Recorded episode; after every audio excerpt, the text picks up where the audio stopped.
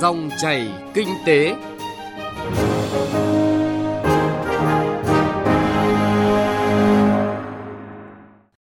Xin chào quý vị và các bạn. Dòng chảy kinh tế hôm nay, chúng tôi chuyển tới quý vị và các bạn những nội dung sau. Nhiều nội dung được bàn thảo tại Diễn đàn Kinh tế Tư nhân khai mạc ngày hôm qua, mùng 2 tháng 5. Hiến kế khơi thông dòng vốn chung dài hạn cho phát triển kinh tế xã hội. Hoàn thiện thể chế và các nền tảng phát triển kinh tế số tại Việt Nam. Trước khi đến với những nội dung vừa giới thiệu, chúng tôi xin chuyển đến quý vị và các bạn một số thông tin kinh tế nổi bật. Hiệp hội Bất động sản Thành phố Hồ Chí Minh vừa có công văn gửi Thủ tướng Chính phủ và Ngân hàng Nhà nước về lộ trình hạn chế tín dụng vào thị trường bất động sản. Theo đó, Hiệp hội Bất động sản Thành phố Hồ Chí Minh đề xuất chọn phương án 2, tiếp tục giữ trần 40% vốn ngắn hạn cho vay chung và dài hạn từ nay đến hết năm 2020, tức thêm 6 tháng so với dự thảo thông tư thay thế thông tư 36 năm 2014 của Ngân hàng Nhà nước. Chủ tịch Hiệp hội Bông sợi Việt Nam Nguyễn Văn Tuấn cho biết hiện các doanh nghiệp nước ngoài đang chiếm 70% ngành dệt may. Do vậy, các nhà đầu tư trong nước cần làm chủ tình hình, thúc đẩy đầu tư trong bối cảnh Hiệp định CPTPP vừa có hiệu lực.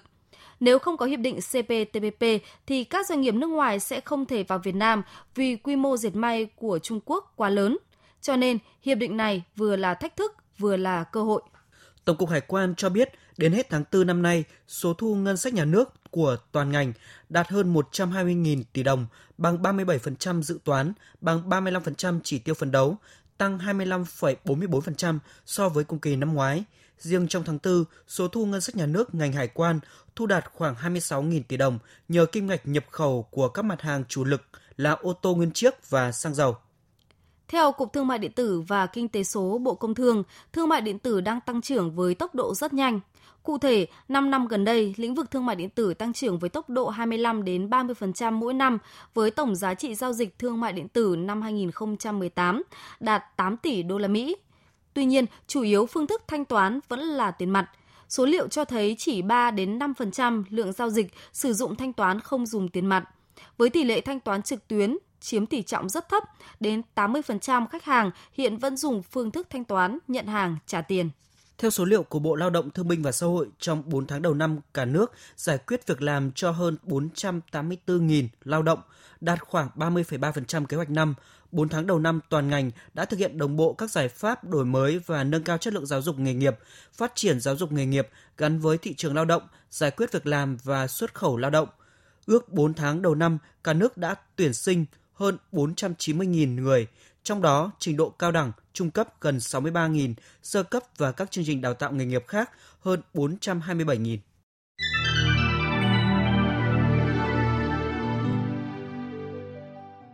Thưa quý vị và các bạn, chiều ngày hôm qua tại Hà Nội diễn ra phiên toàn thể Diễn đàn Kinh tế Tư nhân Việt Nam 2019 do Chính phủ và Ban Kinh tế Trung ương đồng tổ chức. Phát biểu tại diễn đàn, Thủ tướng Nguyễn Xuân Phúc nhấn mạnh một khu vực tư nhân lớn mạnh, bền vững bên cạnh khu vực doanh nghiệp nhà nước hiệu quả hơn. Khu vực kinh tế hợp tác xã năng động hơn sẽ tạo ra một tương lai thịnh vượng, bền vững hơn cho nền kinh tế Việt Nam. Vì thế, cần phải kiến tạo một không gian, nguồn lực, cơ hội cho kinh tế tư nhân phát triển thuận lợi hơn. Phóng viên Vũ Dũng phản ánh. Cùng dự diễn đàn có các đồng chí lãnh đạo Đảng, Nhà nước, Mặt trận Tổ quốc Việt Nam và khoảng 2.500 đại biểu là lãnh đạo doanh nghiệp tư nhân trong và ngoài nước, hơn 100 cơ quan truyền thông, Diễn đàn có chủ đề Phát triển kinh tế tư nhân Việt Nam trở thành một động lực quan trọng của nền kinh tế thị trường, định hướng xã hội chủ nghĩa theo nghị quyết 10 của Hội nghị Trung ương 5 khóa 12 và nghị quyết 98 của Chính phủ. Diễn đàn gồm một phiên toàn thể, 7 hội thảo, tọa đàm chuyên đề, hoạt động triển lãm và kết nối doanh nghiệp. Phát biểu tại diễn đàn, Thủ tướng Nguyễn Xuân Phúc nhấn mạnh những thành quả lớn của đất nước sau 30 năm đổi mới, trong đó kinh tế tư nhân nổi lên như một trong những động lực quan trọng dẫn dắt sự tăng trưởng của nền kinh tế. Khu vực kinh tế tư nhân trong nước đang tạo ra khoảng 42% GDP, 30% ngân sách nhà nước, thu hút khoảng 85% lực lượng lao động cả nước. Thủ tướng cho rằng sau 2 năm thực hiện nghị quyết Trung ương 5 khóa 12 về phát triển kinh tế tư nhân, xã hội đã chứng kiến sự lớn mạnh, tinh thần đổi mới và khát vọng vươn lên của khu vực tư nhân. Nhưng kết quả đạt được vẫn còn thấp xa so với mức tiềm năng. Do đó, Thủ tướng Nguyễn Xuân Phúc nêu rõ khu vực kinh tế tư nhân trong nước có vai trò hết sức quan trọng cho sự phát triển và chỉ đạo các ngành, các cấp phải tìm cách kích hoạt vai trò này tốt hơn nữa. đặt niềm tin vào khu vực kinh tế tư nhân. Thủ tướng Nguyễn Xuân Phúc cho rằng một khu vực tư nhân lớn mạnh, bền vững bên cạnh khu vực doanh nghiệp nhà nước hiệu quả hơn, khu vực kinh tế hợp tác xã năng động hơn sẽ tạo ra một tương lai thịnh vượng, bền vững hơn cho nền kinh tế Việt Nam. Khu vực kinh tế trong nước giàu tiềm lực, có tầm ảnh hưởng vượt biên giới quốc gia sẽ góp phần lan tỏa sức mạnh mềm và ảnh hưởng của chúng ta trong khu vực và toàn cầu, không chỉ về phương diện kinh tế mà trên tổng thể nhiều phương diện chiến lược khác. Trên cương vị là người đứng đầu Tiểu ban Kinh tế Xã hội của Đại hội Đảng Toàn quốc lần thứ 13 diễn ra vào năm 2021, Tiểu ban chúng tôi muốn nghe những tham vấn có trách nhiệm từ khu vực tư nhân. Trả lời câu hỏi về tầm quan trọng của việc tổ chức diễn đàn đối với việc cụ thể hóa nghị quyết Trung ương 5 khóa 12 về phát triển kinh tế tư nhân, ông Nguyễn Văn Bình, trưởng ban kinh tế Trung ương cho rằng và trong thời gian vừa qua thì toàn hệ thống chính trị của chúng ta đã vào cuộc. Và trong quá trình đó, chúng ta cũng liên tục đổi mới hoàn thiện phương thức lãnh đạo của Đảng về kinh tế. Đối với những nghị quyết quan trọng như nghị quyết, nghị quyết 10 này thì việc làm sao cho nghị quyết đi vào cuộc sống ngay từ những ngày đầu tiên khi ban hành nghị quyết có ý nghĩa quyết định. Do vậy trong suốt thời gian vừa qua, chính phủ và cá nhân đồng chí Thủ tướng Chính phủ cũng hết sức là chăn trở chỉ đạo rất là quyết liệt và cũng thường xuyên trao đổi với anh em chúng tôi là làm sao các cơ quan phải phối hợp chặt chẽ à, để đưa nghị quyết này vào cuộc sống mang lại à, cái hiệu quả thiết thực cho phát triển kinh tế xã hội của đất nước. Tại hội nghị, lãnh đạo các doanh nghiệp, hiệp hội doanh nghiệp trong và ngoài nước cũng đã hiến kế việc phát triển kinh tế tư nhân, trong đó cần tiếp tục đẩy mạnh hoàn thiện thể chế, cải thiện môi trường đầu tư kinh doanh thuận lợi hơn nữa, đẩy mạnh phòng chống tham nhũng, hoàn thiện các chiến lược phát triển ngành hàng trong dài hạn và tầm nhìn xa hơn,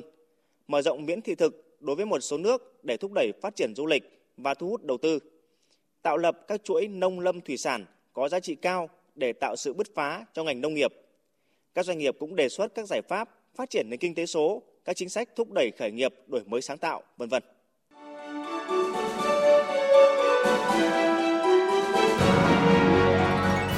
Dòng chảy kinh tế, Dòng chảy cuộc sống.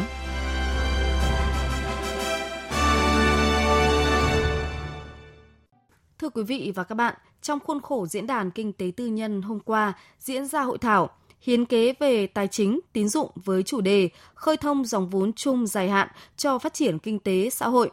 Tại hội thảo, các chuyên gia đưa ra 8 hiến kế về thị trường tài chính, gồm tiếp tục hoàn thiện thể chế, tái cơ cấu thị trường tài chính và thị trường vốn, tăng cường minh bạch thông tin, xây dựng văn hóa minh bạch thông tin và văn hóa xếp hạng tín nhiệm, thúc đẩy xây dựng hạ tầng về tài chính, cổng thông tin, cơ quan xếp hạng tín nhiệm, đưa ra giải pháp thanh khoản thị trường. Phóng viên Bảo Ngọc thông tin nội dung này. Theo Ban Kinh tế Trung ương, ngày 3 tháng 6 năm 2017, Ban chấp hành Trung ương Đảng khóa 12 ban hành nghị quyết số 10 về phát triển kinh tế tư nhân trở thành một động lực quan trọng của nền kinh tế thị trường định hướng xã hội chủ nghĩa – Nghị quyết 10 cũng nêu rõ các nhiệm vụ, giải pháp chủ yếu để phát triển kinh tế tư nhân, trong đó có nhiệm vụ phải tạo lập môi trường đầu tư kinh doanh thuận lợi cho phát triển kinh tế tư nhân, nhất là tăng cường khả năng tiếp cận các nguồn lực của kinh tế tư nhân. Sau gần 2 năm thực hiện nghị quyết 10 của Trung ương về phát triển kinh tế tư nhân, với sự vào cuộc của cả hệ thống chính trị, sự tham gia đồng bộ của cộng đồng tài chính và doanh nghiệp, kinh tế tư nhân đã có những bước phát triển quan trọng hệ thống tài chính, ngân hàng được củng cố, cơ cấu lại và phát triển ổn định, an toàn và đáp ứng tốt hơn nhu cầu vốn, dịch vụ tài chính. Ông Trần Xuân Hà, Thứ trưởng Bộ Tài chính, đồng chủ trì hội thảo cho biết. Các cái giải pháp về tài chính cũng đã cùng với các cái giải pháp về kinh tế, ngân hàng, tiền tệ đã tạo điều kiện cho nền kinh tế của chúng ta phát triển. Đầu tư thì ờ, có sự tăng trưởng khá, xuất nhập khẩu thì tăng cao, Đối với thị trường chứng khoán thì là một kênh huy động vốn chung và dài hạn cho đầu tư phát triển cũng đã có cái sự phát triển đáng ghi nhận. Đối với thị trường bảo hiểm thì ờ, cũng đã duy trì được cái tốc độ tăng cái quy mô của thị trường bảo hiểm đến cuối năm 2018 thì đã gấp đôi so với 10 năm trước đó. Tuy nhiên, theo các chuyên gia, bên cạnh những kết quả đã đạt được, đến nay hệ thống tài chính ngân hàng vẫn chưa đáp ứng đầy đủ vốn cho phát triển kinh tế xã hội – kinh tế tư nhân vẫn đang gặp nhiều khó khăn vướng mắc rào cản phát triển, trong đó có vấn đề tiếp cận các nguồn vốn, nhất là nguồn vốn chung và dài hạn. Nhiều phản ánh ý kiến về tình trạng thiếu vốn và khó khăn trong huy động vay vốn từ thị trường tài chính. Trong khi đó, nhu cầu vốn chung dài hạn của doanh nghiệp để mở rộng và phát triển sản xuất kinh doanh rất lớn, nhưng thị trường vốn chưa phát triển đủ cả về quy mô lẫn chất lượng để có thể đáp ứng được nhu cầu này. Do đó, vốn chung dài hạn cho nền kinh tế chủ yếu vẫn phải dựa vào hệ thống ngân hàng tín dụng chung dài hạn, chiếm tỷ trọng khá lớn khoảng 50,6% tổng dư nợ. Chuyên gia kinh tế Cấn Văn Lực đưa ra một số vấn đề đang tồn tại ở thị trường vốn hiện nay của Việt Nam. Thị trường chúng ta rõ ràng còn mất cân đối. Kênh vốn chủ yếu vẫn dựa vào ngân hàng, kể cả chung dài hạn, chưa bình đẳng giữa các khối doanh nghiệp với nhau, rồi giữa các đơn vị tiếp cận vốn với nhau cái thứ ba là nó vẫn còn thiếu bền vững. Và cái nữa là quy trình thủ tục vẫn còn vô cùng phức tạp. Đặc biệt sản phẩm dịch vụ của chúng ta là chưa đa dạng. Thế rồi bản thân cái sự tham gia của định chế tài chính của chúng ta vẫn còn chưa đầy đủ và chưa đa dạng. Một trong những nguyên nhân chính khiến thị trường vốn chưa phát triển, theo ông Nguyễn Quốc Hùng, vụ trưởng vụ tín dụng các ngành kinh tế, ngân hàng nhà nước, là hầu hết doanh nghiệp có thói quen sử dụng vốn ngân hàng mà chưa nghĩ đến các thị trường vốn khác. Thói quen của người dân cũng là yếu tố quyết định đến việc có nguồn vốn dành cho phát triển kinh tế xã hội hay không. Ông Nguyễn Quốc Hùng, vụ trưởng vụ tín dụng các ngành kinh tế, ngân hàng nhà nước đưa ra một số giải pháp. Chúng ta cần phải tiếp tục giả soát và hoàn thiện cơ chế chính sách để phát hành trái phiếu và khuyến khích tạo điều kiện doanh nghiệp cần phải hiện đại hóa công nghệ thông tin và cơ sở hạ tầng phục vụ giao dịch đảm bảo một cách công khai minh bạch sớm hình thành công ty xếp hạng tín nhiệm đủ năng lực Ngoài ra, các chuyên gia cho rằng cần phải giảm dần sự mất cân đối thị trường tín dụng và thị trường vốn, cụ thể là thị trường chứng khoán. Nếu muốn người dân đầu tư vào thị trường vốn hay mua sản phẩm quỹ, gửi tiền ngân hàng thì phụ thuộc vào tâm lý của người dân. Lãi suất của hệ thống ngân hàng hiện là 7 đến 8% một năm, còn đầu tư sản phẩm quỹ khoảng từ 15 đến 17% một năm. Tuy lãi suất có cao hơn nhưng vẫn chưa tạo cảm giác an toàn cho người dân – cần phải thay đổi tâm lý của người dân cũng như tạo niềm tin trong dân về các quỹ đầu tư. Ở góc độ cơ quan quản lý, phải có sự phối hợp giữa chính sách tiền tệ và vốn, lãi suất vốn và tín dụng cần được đồng bộ, cùng lên hoặc cùng xuống.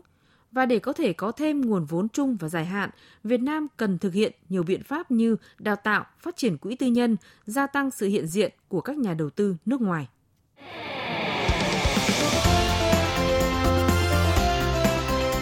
Kinh tế số.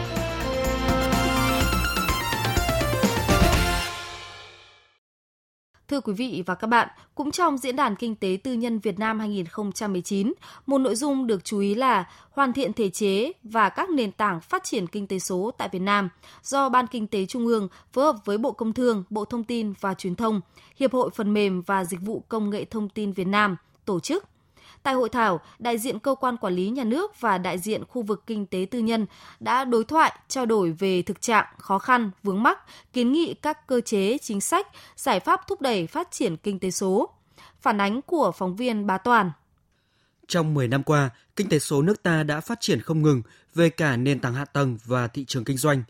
Kinh tế số phát triển cùng với các hiện tượng mới nổi như công nghệ blockchain, nền tảng số, phương tiện truyền thông xã hội, doanh nghiệp điện tử, thương mại điện tử, các doanh nghiệp liên quan đến phát triển phần mềm, ứng dụng, phát triển nội dung số và truyền thông.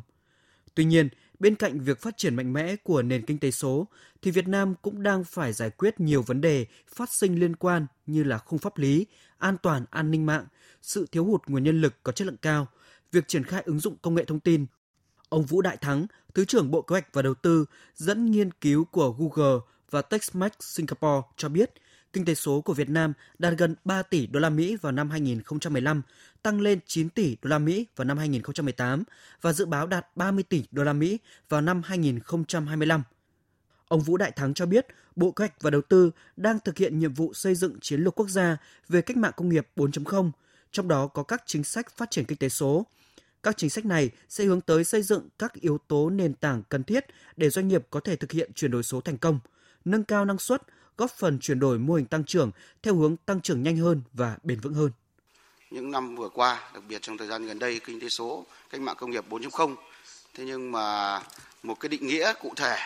kinh tế số là gì hay cách mạng công nghiệp 4.0 là gì thì cho đến nay thì có lẽ cũng ờ, rất là nhiều người trong chúng ta thậm chí là ở các cơ quan quản lý nhà nước thì cũng vẫn còn có những cái chưa thống nhất Chúng tôi trong quá trình mà hiện nay đang xây dựng chiến lược về cách mạng công nghiệp 4.0 cũng như là kinh tế chia sẻ cũng như là các cái trung tâm khởi nghiệp sáng tạo đổi mới sáng tạo của Bộ Kế hoạch Đầu tư thì chúng tôi cũng áp dụng hướng tới là sẽ áp dụng cái định nghĩa về kinh tế số theo cái hướng kinh tế số đó là toàn bộ tất cả những cái hoạt động kinh tế nó liên quan dựa trên nền tảng công nghệ số. Theo ông Bùi Quang Ngọc, Phó Chủ tịch Hội đồng Quản trị Tập đoàn FPT, thách thức lớn nhất và cũng là một trong những điểm yếu nhất của Việt Nam là khoảng cách giữa hoạch định chính sách và việc đi vào triển khai. Đã có nhiều giải pháp phát triển kinh tế số, nhưng thực tế, những chuyển biến không tương đồng với kỳ vọng ban đầu. Bên cạnh công tác triển khai, việc xây dựng hành lang pháp lý cũng là vấn đề cần khắc phục. Kinh tế số tạo ra những lĩnh vực kinh doanh mới, việc pháp lý hóa những lĩnh vực mới cần được thực hiện đồng bộ. Ông Bùi Quang Ngọc nhìn nhận. Hoạt động số thì rõ ràng là đấy là một cái tác nhân rất quan trọng. Nhưng cho đến bây giờ các chương trình như là chính phủ điện tử, như y tế điện tử, giao thông thông minh hoặc là du lịch thông minh thì cũng rất là nở vời. Từ cái khoảng cách giữa hoạch định và triển khai thực thi thì tôi cho đấy là một cái vấn đề rất lớn không chỉ trong nền kinh tế số mà trong toàn bộ nền kinh tế Việt Nam đang có cái khép rất lớn đó thì cũng phải rất lưu ý cái điểm này. Cần có những cơ chế chính sách ràng buộc trách nhiệm đầu tư về ngân sách hoặc là các vấn đề về pháp lý. Kinh tế số kéo theo rất nhiều vấn đề về pháp lý từ giao dịch điện tử từ hợp đồng điện tử hóa đơn điện tử pháp lý hóa nó như thế nào và các hình thức thanh toán điện tử giá trị đến đâu thì cái việc pháp lý hóa đấy cần phải làm rất đồng bộ. Hiện nay nhiều mô hình kinh doanh đã không còn khái niệm về biên giới, lãnh thổ và luật pháp. Do vậy, môi trường thể chế tạo điều kiện cho hoạt động kinh doanh có cơ hội sáng tạo là quan trọng nhất. Theo ông Phan Đức Hiếu, Phó Viện trưởng Viện Nghiên cứu Quản lý Kinh tế Trung ương, tới đây, khi sửa đổi luật doanh nghiệp, một số điều kiện như gia nhập thị trường sẽ đơn giản hóa, doanh nghiệp chỉ cần qua một cổng duy nhất để hoàn thiện các thủ tục – Cùng với đó sẽ nâng cao quản trị số trong quản trị doanh nghiệp. Tôi cho rằng là rất thách thức để tạo ra một cái thể chế và Bộ Cách Đầu tư thì lần này có sửa luật doanh nghiệp và luật đầu tư thì chúng tôi cũng tính đến. Tôi lấy ví dụ như sửa luật doanh nghiệp thì chúng tôi cũng tính đến những vấn đề ví dụ như vấn đề về các cái thủ tục về gia nhập thị trường thì buộc phải dựa trên cái gọi là ứng dụng công nghệ thông tin tối đa cho phép uh, chúng ta hay gọi bây giờ không còn là một cửa nữa mà có thể ở đó người ta có thể làm tất cả các thủ tục thông qua một cái cổng. Chúng ta cũng phải tính đến cái vấn đề về quản trị ta gọi là quản trị số quản trị công ty trong thời đại số vân vân. Chúng tôi cũng xin chia sẻ với cộng đồng doanh nghiệp cũng là rất thách thức. Mặc dù chúng tôi đặt ra những giải pháp cụ thể như thế nào thì thực ra rất thách thức cho chính phủ.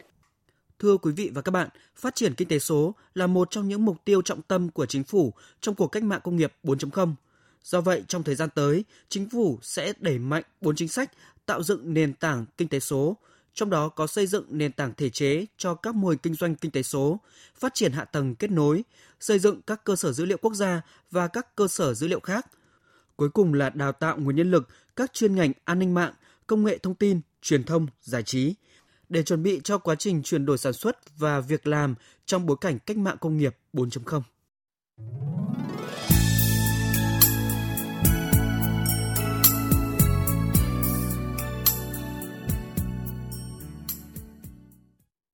Chuyên mục Kinh tế số cũng đã kết thúc dòng chảy kinh tế hôm nay. Chương trình do biên tập viên Bảo Ngọc và nhóm phóng viên Kinh tế thực hiện. Xin chào và hẹn gặp lại quý vị và các bạn.